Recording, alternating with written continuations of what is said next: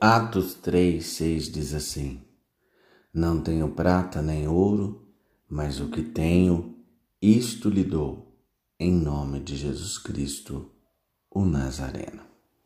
Hoje eu quero falar com você sobre obras realizadas em nome de Deus. Esse homem, ele não podia andar, ele tendo de se arrastar sobre os seus joelhos. Essa era a sua vida. Ele passava seus dias entre o contingente de mendigos, verdadeiros e falsos, que cobiçavam as moedas dos adoradores que entravam lá no pátio de Salomão.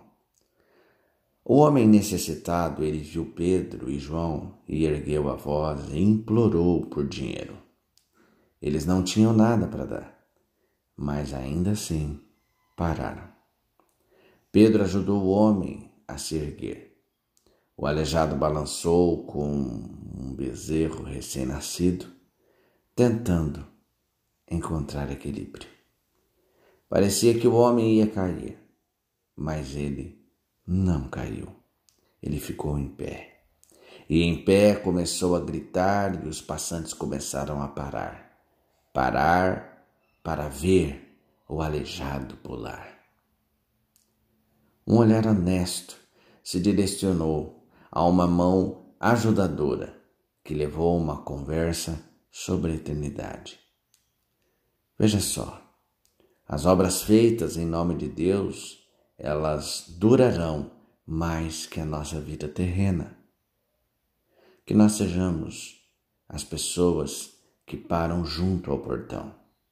Olhemos para os feridos até que sintamos a mesma dor. Nada de passar rápido, de virar para o lado ou de desviar o olhar.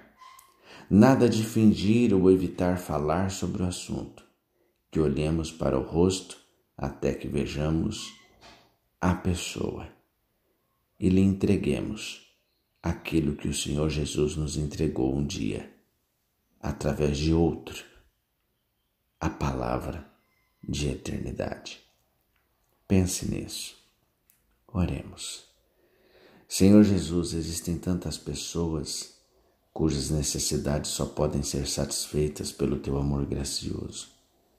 Quando eu vir pessoas necessitadas, ajuda-me a não passar correndo, mas a parar e estender uma mão auxiliadora. Assim lhe peço. Amém.